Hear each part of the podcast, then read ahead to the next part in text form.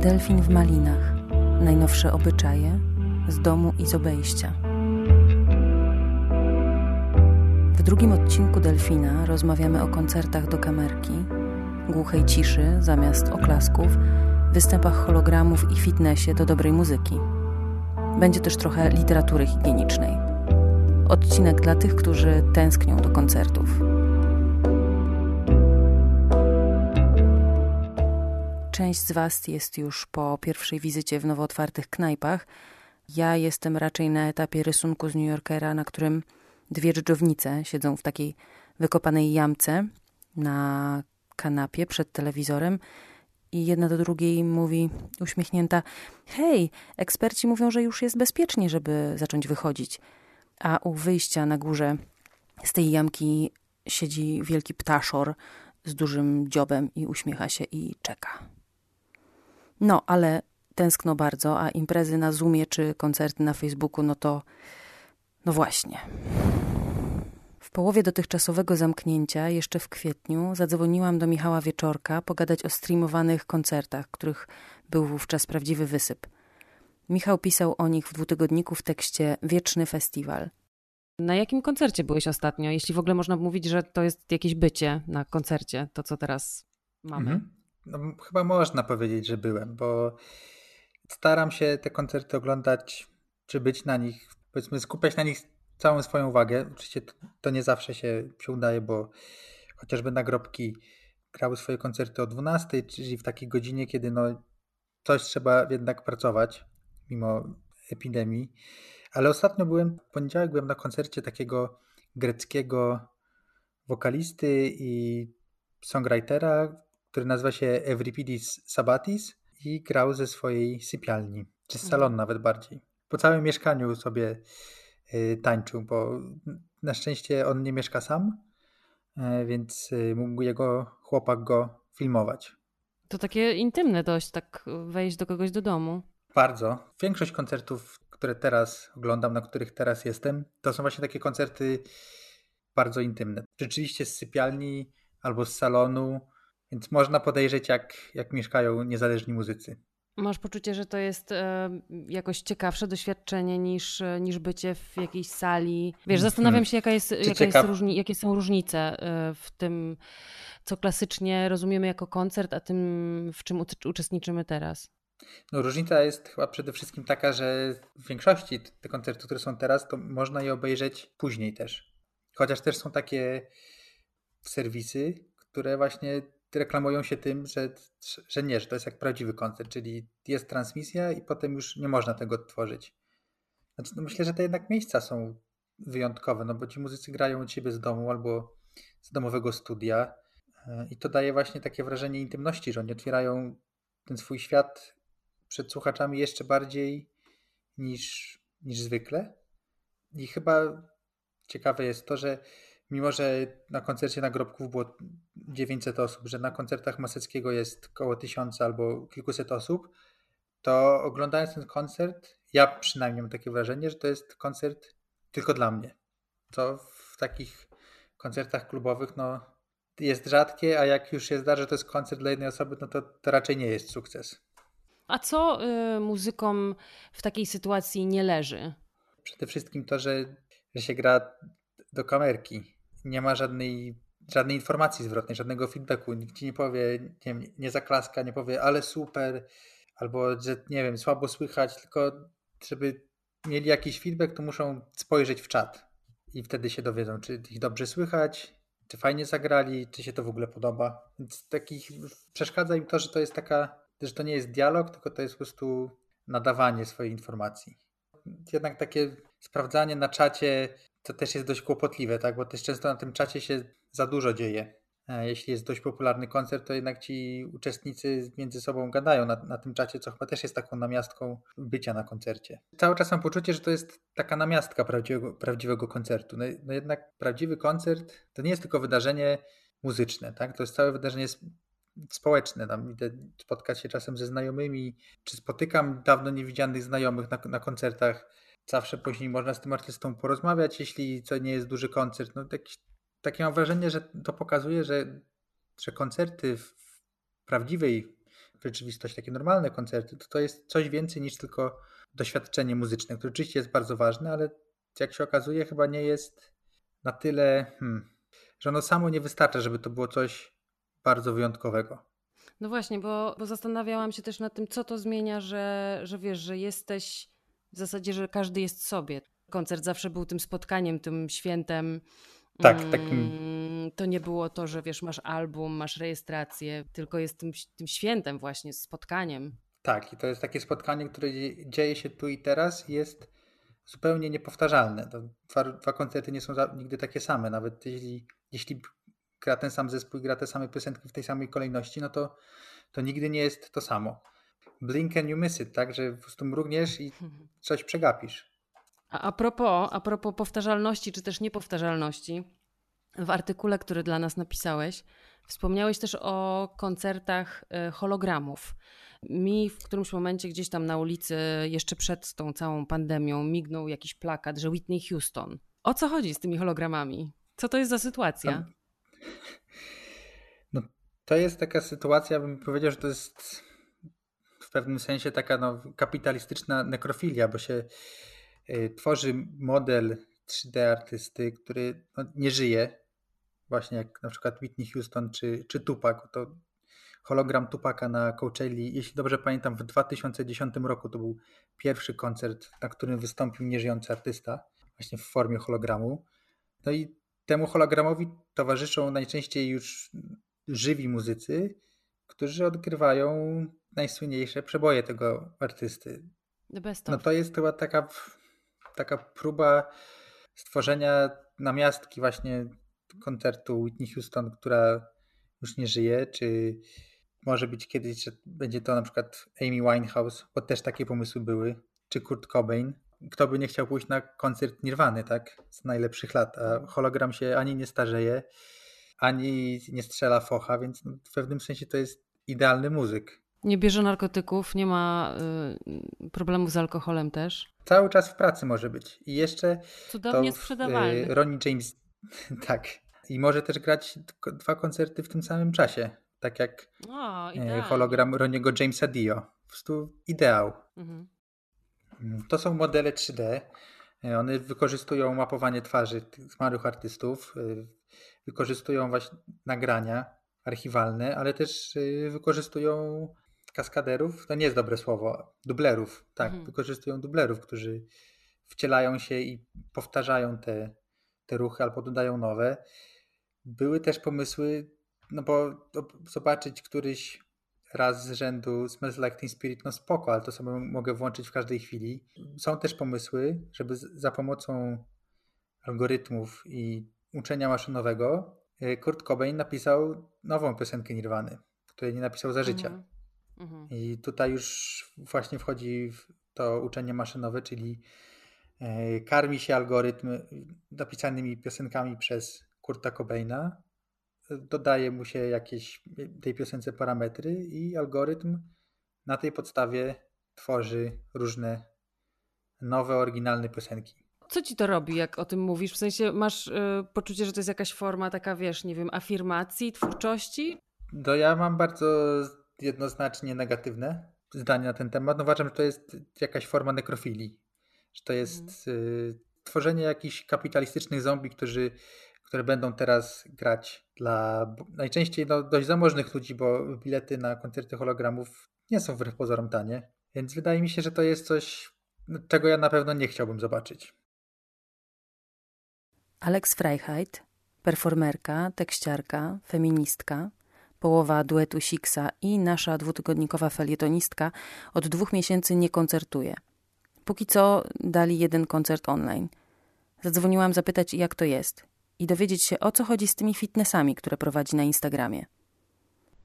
Oczywiście na początku sytuacja była taka, że trochę nie wiedzieliśmy, co się dzieje, ale tak naprawdę bardzo szybko jakoś w sumie do tego przywykliśmy, a co było dla nas takie najbardziej e, trudne, no ale oczywiście są większe problemy, więc szybko się z tym pogodziliśmy, to to, że my mieliśmy dużo takich planów związanych z e, wyjazdami zagranicznymi i z koncertowaniem za granicą, co w ogóle bardzo lubimy, no to są takie nasze podróże wtedy. I tak właściwie to w tym wszystkim najbardziej nam brakowało tego, co jak się okazuje w tym koncertowaniu i byciu na scenie lubimy najbardziej, czyli przemieszczaniu się.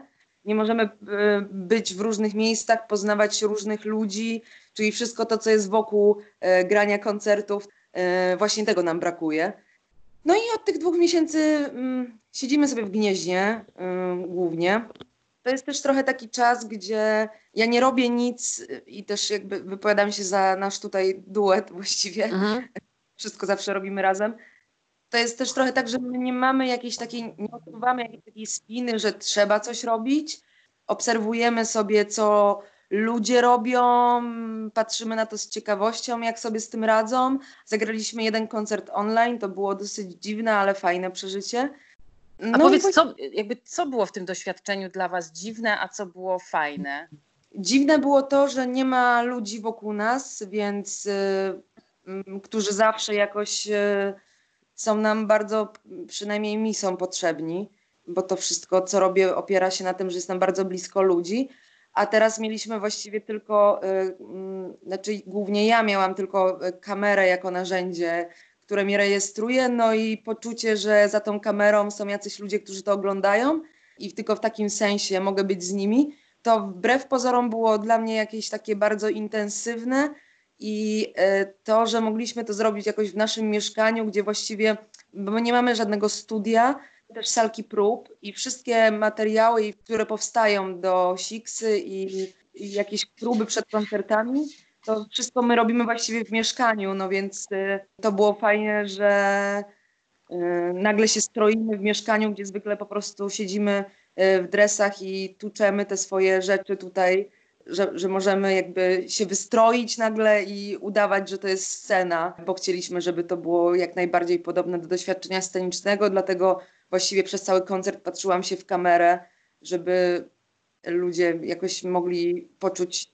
tę bliskość i jakąś taką intensywność tego przebywania z nami, bo zawsze to jest dla nas bardzo ważne, żeby to było jakieś takie intensywne przeżycie między nami a odbiorcą. Czyli no. paradoksalnie w sumie to mogło być e, całkiem intymne doświadczenie. Też takie było, no i też jako, że ten nasz materiał Szmerek w sercu jest dosyć czuły tak naprawdę, mhm. jest, to myślę, że to super, że się to wydarzyło z naszego mieszkania do ludzi. To jest też trochę tak, że ta sytuacja nie jest dla mnie w ogóle inspirująca w żaden sposób i, i nie mam takiej potrzeby pisania o tym, ani też jakiegoś głębszego przeżywania tego, co się teraz dzieje. Tak jak sobie myślałam już o następnym naszym materiale, bo my zawsze działamy tak, że gramy jakby tak zwane sezony. Jak myślałam sobie o tym jakiś tam jakiś czas temu, o czym jeszcze przed e, tą całą sytuacją, jaki będzie nasz nowy sezon, to myślałam sobie, że on będzie właśnie bardzo abstrakcyjny. Zawsze to było wszystko bardzo dosłowne, ale ten ostatni materiał nie jest aż taki. My się trochę chowamy za metaforą, a w gruncie rzeczy jest to nie wiem, czy nie najbardziej osobisty tak naprawdę materiał. Myślałam sobie o tym, że nasz najnowszy materiał będzie bardzo abstrakcyjny, a teraz to już jestem w ogóle przekonana o tym, że on taki będzie. Tylko, że jeszcze w ogóle nie mam e, na niego ani pomysłu. Kiedy przyjdzie czas na to, to będę wiedziała, żeby to zrobić i też jakby no nie planujemy, bo wszystko jest takie, no mamy taki trochę jeden e, plan, że brak planu i właściwie jesteśmy też gotowi na każde rozwiązanie tej sytuacji. Wiemy, że sytuacja w klubach, czyli tam, gdzie głównie występujemy, może być tak naprawdę różna. Mogą być jakieś obostrzenia, gdzie wejdzie tylko 50 osób. My nie jesteśmy też takimi artystami, którzy występują dla tłumów, Oczywiście bywa tak, że na nasz koncert przychodzi y, dużo ludzi w dużych miastach, typu Kraków, typu Warszawa, tam oczywiście jest zawsze dużo ludzi, ale też gramy dla 10 osób, więc wszelkie obostrzenia, które będą w związku z koncertowaniem właściwie nie, nie będą dla nas przeszkodą, bo jesteśmy przyzwyczajeni do tego, że gramy też i dla 10 osób. My i wiemy, że sobie poradzimy w tej sytuacji. Oczywiście tam robimy jakieś rzeczy, coś tam piszę, coś tam na przykład dostałam propozycję od Muzeum Sztuki y, w Łodzi, żeby zrobić, y, przeczytać tam wspaniały zresztą manifest y, Katarzyny Kobro.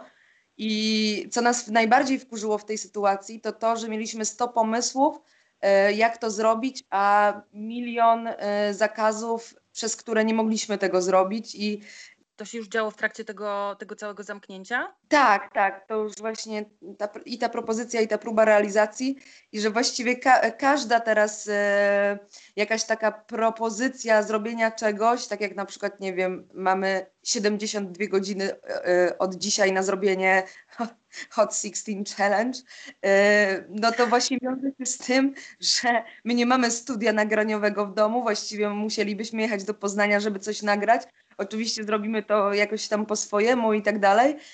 Natomiast, że wiesz, że to jest takie mm, siłowanie się z tym, czego nie można. Y, z czego oczywiście y, na koniec wychodzą bardzo jakieś takie fajne rzeczy i przez to kombinowanie wychodzi też pewnie coś ciekawego. Mhm. Słuchaj, a jak opowiadałaś o tym e, waszym koncercie z domu, e, mhm. to mam wrażenie, że po, jakby po drugiej stronie w ogóle na skali jest koncert Skutera, o którym e, pisałaś e, u nas felieton. E, tak. Czyli jakby tam było, dla mnie to było niesamowite, że w tym koncercie jest tak, że oni jakby występują na tej scenie z, z tymi wszystkimi światłami yy, i z tym jakby oddechem, który wyobrażam sobie, że jest jakby na scenie normalnie na żywo w dużej sali i jednocześnie próbują grać do tej publiczności, która jest zgromadzona e, przed ekranami, ale jednocześnie jest to strasznie dziwne. Prawda. I w ogóle powiedz, jak, jak, jaka była historia z tym koncertem? Tak, pamiętam, że to było tak, że ktoś udostępnił, że y, relację, że no właśnie obejrzałem Siksę, a teraz zaczynam oglądać skutera. Y, myśmy to tak obejrzeli i za nie mówiliśmy, szczerze mówiąc, bo to było no, bardzo dla mnie intensywne przeżycie ten koncert pod tym względem, że naprawdę wtedy się bardzo wzruszyłam, jak ten e, wokalista próbował e, mówić do tej publiczności, ale po chwili się trochę z tego śmiał, że coś do niej mówi, mhm. E, że właściwie też pewnie miał świadomość tego, że dużo osób ogląda ten koncert, no i że do nich coś mówi. Być może miał świadomość też tego, że niektórzy mogą w tym czasie robić sobie imprezę w domu do ich muzyki, dlatego jakoś tak próbował pobudzać tą publiczność. Ale e, strasznie to jednocześnie chyba było dla niego trudne.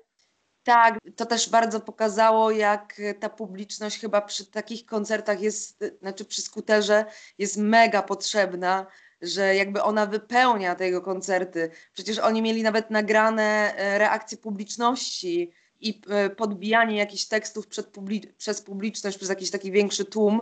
Nie wiem, czy tak jest normalnie na koncertach, czy to przygotowali też właśnie na okazję tego koncertu, ale to było no, coś niesamowitego i to przez to też to było takie trochę smutne. No i rzeczywiście miałam wtedy takie wrażenie, że świat się jakby trochę kończy, bo to by wygląda, to wyglądało trochę jak z jakiegoś filmu, wiesz, y, dla mnie takiego w stylu, nie wiem, jakiś Black Mirror czy coś takiego. Mm.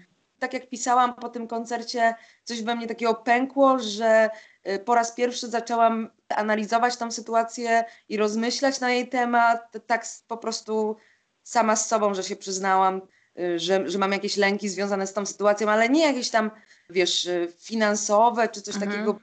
Nigdy nie, mar nie martwimy, bo, bo żyjemy dość skromnie wiemy, że sobie poradzimy bez pieniędzy, bo sobie radziliśmy zawsze. Mhm. Natomiast y, jakoś taki mnie smutek ogarnął, no i takie jakieś lęki innego rodzaju, które próbowałam złapać w tym felietonie jakoś mhm. i, i to, no... Mm, bo ta, mnie z kolei tam wzruszyło właśnie ten wysiłek, który on w to wkłada. E, tak. I jednocześnie tak jakby trochę śpiewał do czarnej dziury, wysyła energię, wysyła swój wysiłek, ale nie dostaje za dużo, nie dostaje w zasadzie nic w zamian. Nie ma tej energii tłumu, którą on tak jakby się normalnie karmił. No właśnie, takie trochę wręcz właśnie ciarki Yy, ciarki. Szczególnie przy tego rodzaju chyba muzyce, że to nie nagrobki, tylko ta turboenergia, którą oni yy, produkują zazwyczaj. No właśnie i dlatego w tym kontekście mi się wydawało w ogóle strasznie wzruszające, jak on śpiewał ten, ten tekst yy, My Gabber is my best friend i to wtedy po prostu, że wiesz, że gatunek muzyczny jest jego mhm. najlepszym przyjacielem, to mi się wydawało takie wtedy wow, no rzeczywiście, w tym momencie chyba rzeczywiście tak jest. Mhm. A też tak sobie w ogóle pomyślałam, jak on musiał się czuć po tym koncercie, gdzie zawsze ten tłum, e, podejrzewam, no jest bardzo ważny i on tak kończy i nadal tego tłumu nie ma. No to to jest dziwne skończyć w ogóle jakikolwiek chyba występ tak po prostu do kamery, nie, mogą, nie mogąc porozmawiać z kimś później. No tego mi tak trochę y, po naszym koncercie z kolei brakowało, że, że my w sumie po koncertach rozmawiamy z ludźmi bardzo często i w sumie po każdym koncercie. Dziwne było to, że właściwie teraz nie było tej rozmowy z ludźmi i to było bardzo takie, że aha, no i teraz tak co? A słuchaj, powiedziałaś wcześniej coś takiego, że jakby ta sytuacja cię nie inspiruje do tego, żeby o niej pisać, czy jakoś ją w szczególnie jakiś artystyczny sposób przetwarzać, przynajmniej na tym etapie. Zastanawiam się, czy to dlatego y, na Instagramie publikujesz treningi fitnessowe?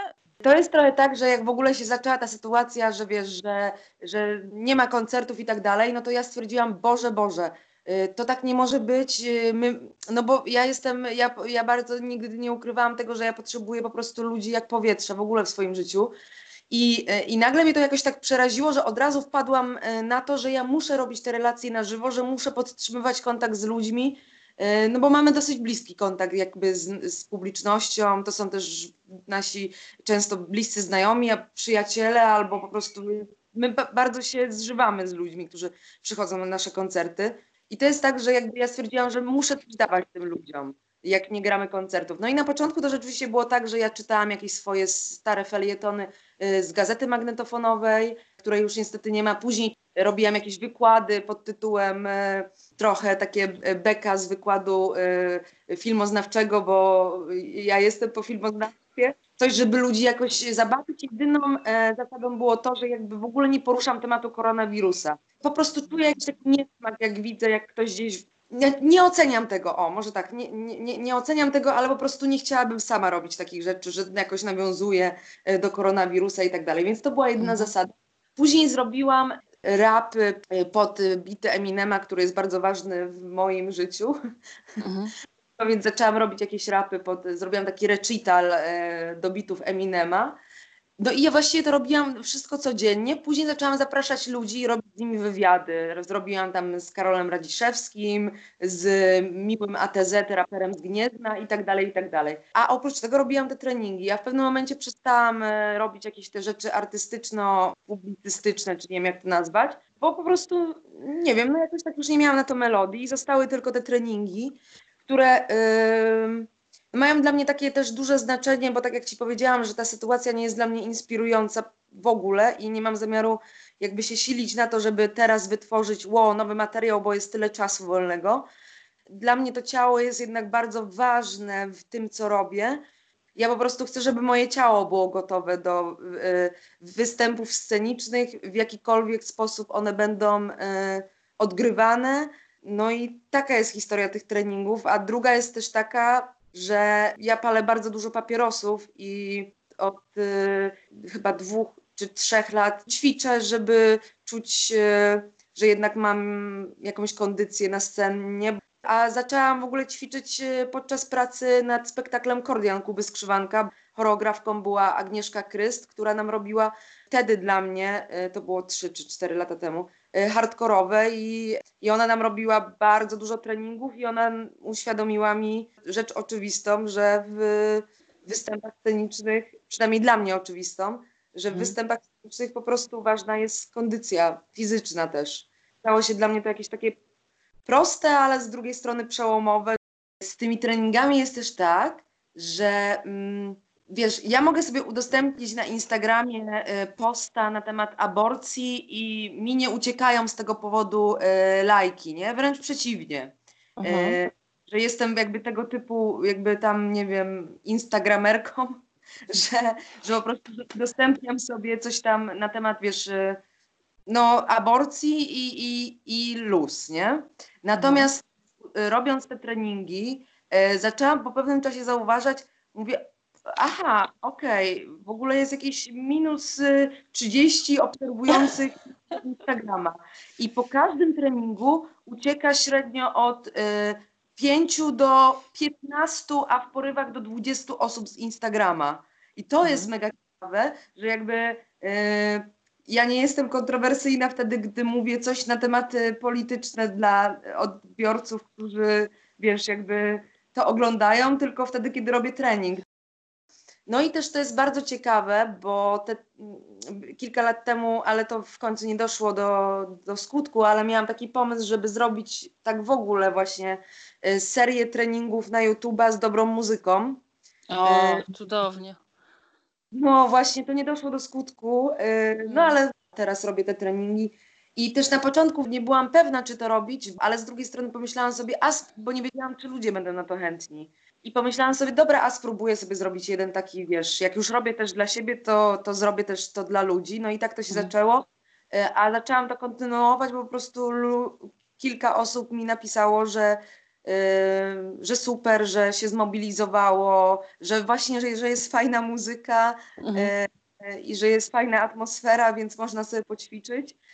No i jest kilka osób e, takich, które do mnie piszą i, i jest to stała grupa osób. Teraz robię tak, że w sumie ćwiczy ze mną jakieś 5-6 osób, co dla niektórych po prostu pewnie byłoby, że o Boże, mało strasznie, ale dla mnie to jest dużo, bo też i dla ta takiej grupy publiczności gramy koncerty, więc dla mnie to jest mhm. dużo ćwiczy ze mną i jakaś tam, i jakieś nastolatki, ale też e, pani Bożenka, którą serdecznie pozdrawiam, lat tam, nie wiem, podejrzewam 60 parę i sobie ćwiczą z córką i wysyła mi filmiki pod tytułem, że właśnie, że ćwiczą i, i że y, super, no więc no, jest kochane.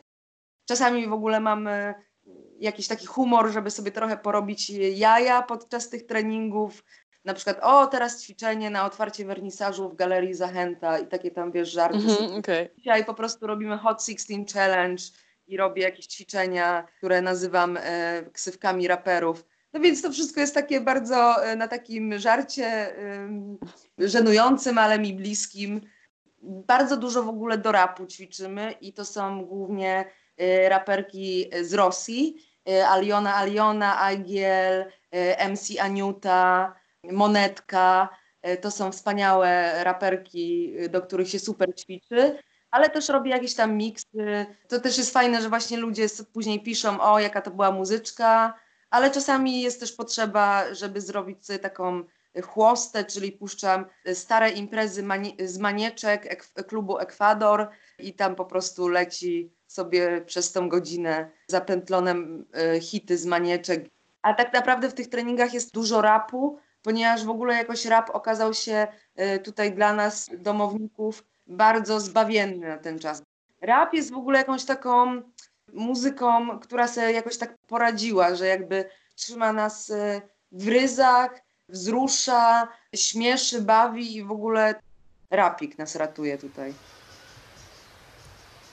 Nikt nie czekał na moją szesnastkę, a i tak odczuwam presję, choć mam świadomość, że przy nich wszystkich jestem tylko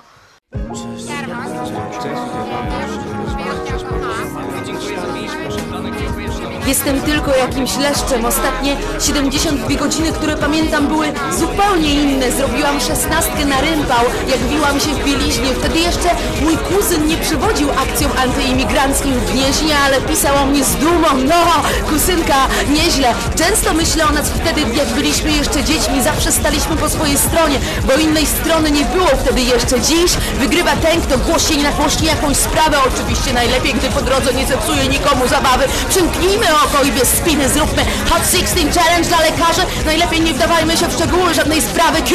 Z żartami od Solara LGBT. Przecież wypłynął z tego z żarcikiem. Mało kto mu wypomni, że ten czas spalić chce. Nasze ciała, które już i przed pandemią były skulone przed ekranami, teraz muszą się jeszcze częściej naginać a skóra na dłoniach pęka od ciągłego mycia rąk i dezynfekowania preparatami na bazie alkoholu.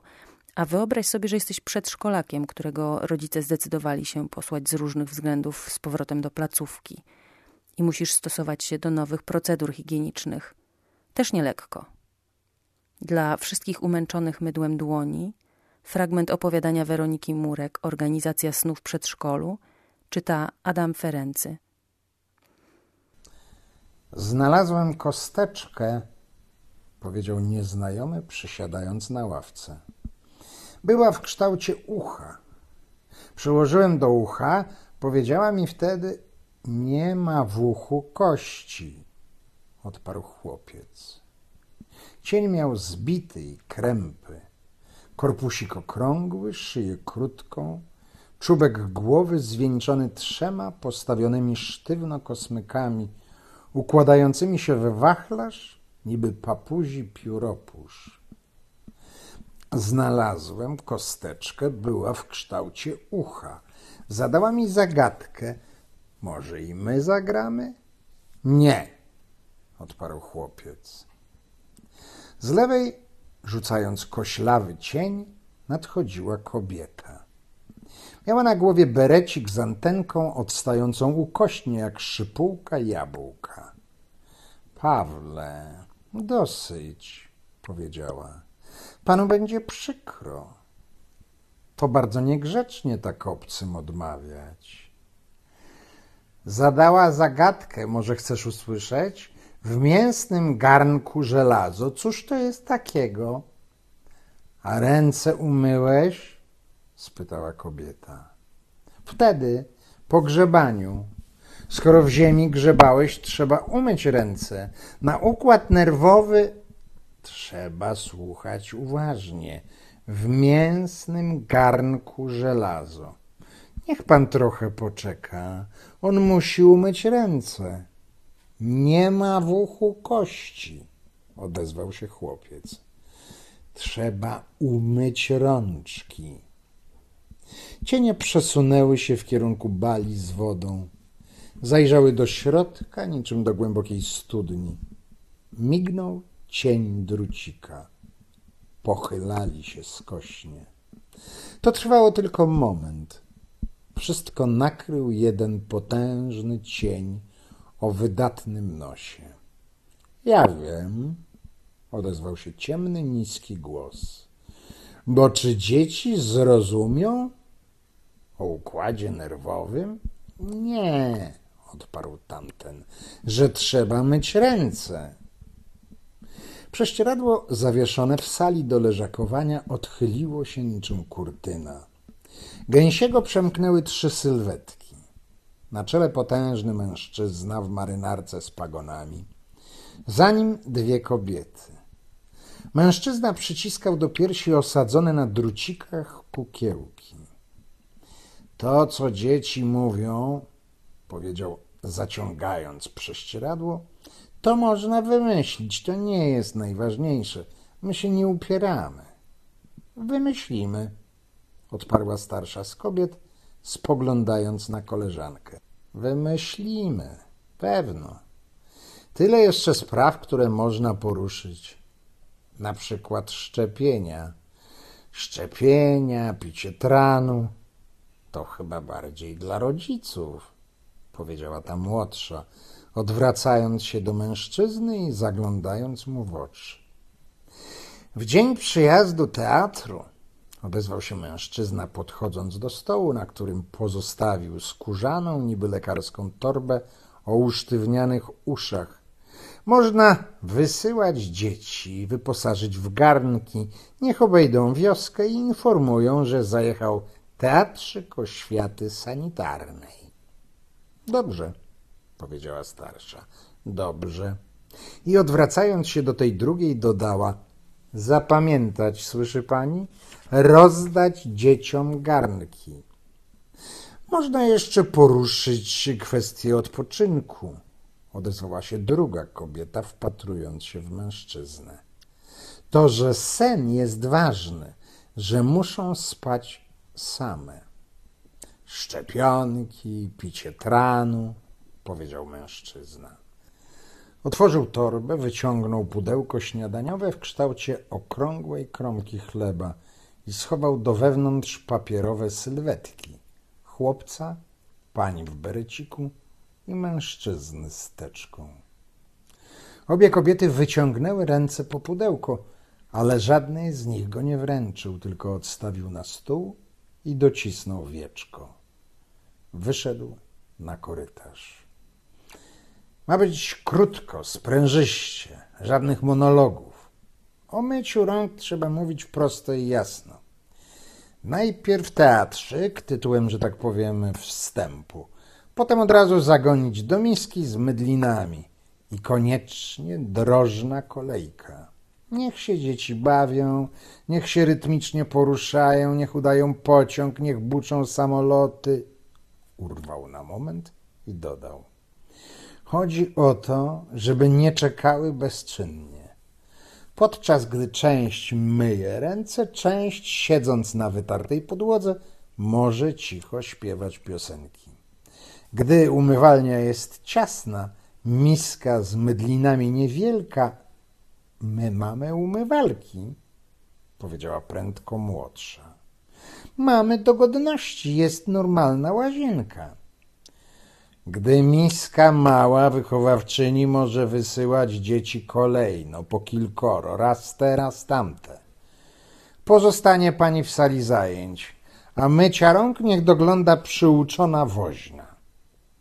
Zatrzymał się w progu łazienki, postawił torbę i spojrzał krótko na drewnianą listwę z rzędem kolorowych ręczników zawieszonych na haczykach. Nad każdym haczykiem przyklejono prostokątną karteczkę z wyrysowanym symbolem. Osa, koza, szerszeń. Obok ustawiono duże drewniane liczydło. Nad nim wisiała gazetka z rysunkami dzieci. Jeszcze wyżej koślawe litery z różowego Bristolu układały się w napis Jak wyobrażamy sobie chorych na krzywicę. Tuż obok listwy umieszczono umywalki, umyślnie obniżone tak, aby mogły z nich korzystać dzieci. Na każdej ze spłaszczonych krawędzi ułożono szarobiałą kostkę mydła pokrytą brązowymi żyłkami. Czuć ją było rdzą i octem. A to? zapytał mężczyzna. Co to? Kran, odparła ta młodsza, podchodząc do niego. Z tego leci woda. Przez chwilę milczeli. Od tak? spytał po chwili, zbliżając się do umywalki. Przekręcił kurek z gorącą wodą, podłożył rozwartą dłoń pod szary strumień i cofnął ją prędko. Tak, trzeba kurek przekręcić, powiedziała młodsza. Ciepła, zimna. Co? Z czerwonego ciepła, z niebieskiego zimna. Trzeba kurek przekręcić, wtedy leci. I już zawsze tak? Dopytał odkręcając i zakręcając. Tak, powiedziała dziewczyna. Jeśli się przekręci. Mężczyzna skinął głową, potem cofnął się o krok i jakby namyślał. W końcu podszedł bliżej i zaczął odkręcać białą gałkę z czerwoną kropką. Wezmę, powiedział, chowając ją do kieszeni. Woda zawsze się przyda. Tak, oczywiście, odparła starsza, także podchodząc bliżej. Odwróciła się do młodszej i wpatrywała się w nią tak intensywnie, jak gdyby samym wzrokiem miała zamiar zatrzymać ją w miejscu. Proszę wziąć na zdrowie. No, powiedział biorąc teczkę. To tymczasem mam zaraz szkolenie na plebanii.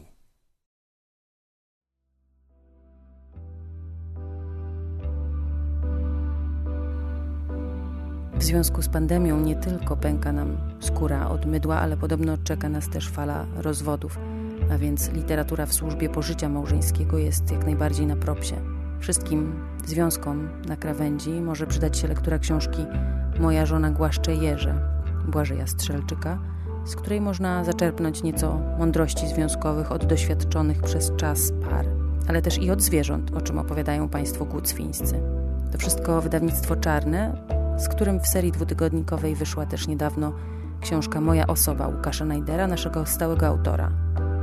Oboje naszych rozmówców z tego odcinka Delfina możecie posłuchać także na falach Radia Kapitał.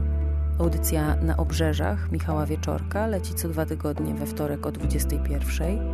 Słuchowiskowy serial Piosenkarka Siksy nadawany jest co dwa tygodnie w piątki o 10. Wszystkie audycje są następnie dostępne w archiwum na stronie radia radiokapital.pl. Posłuchajcie też naszego podcastu Odbiornik, który tworzę wraz z Anią Depon. W 22 odcinku odbiornika o nieśmiertelności Możecie posłuchać rozmów z Katie Anders o transfuzjach plazmy w Dolinie Krzemowej, a archeolożka kosmosu Alice Gorman opowiada o nieśmiertelnych kosmicznych śmieciach.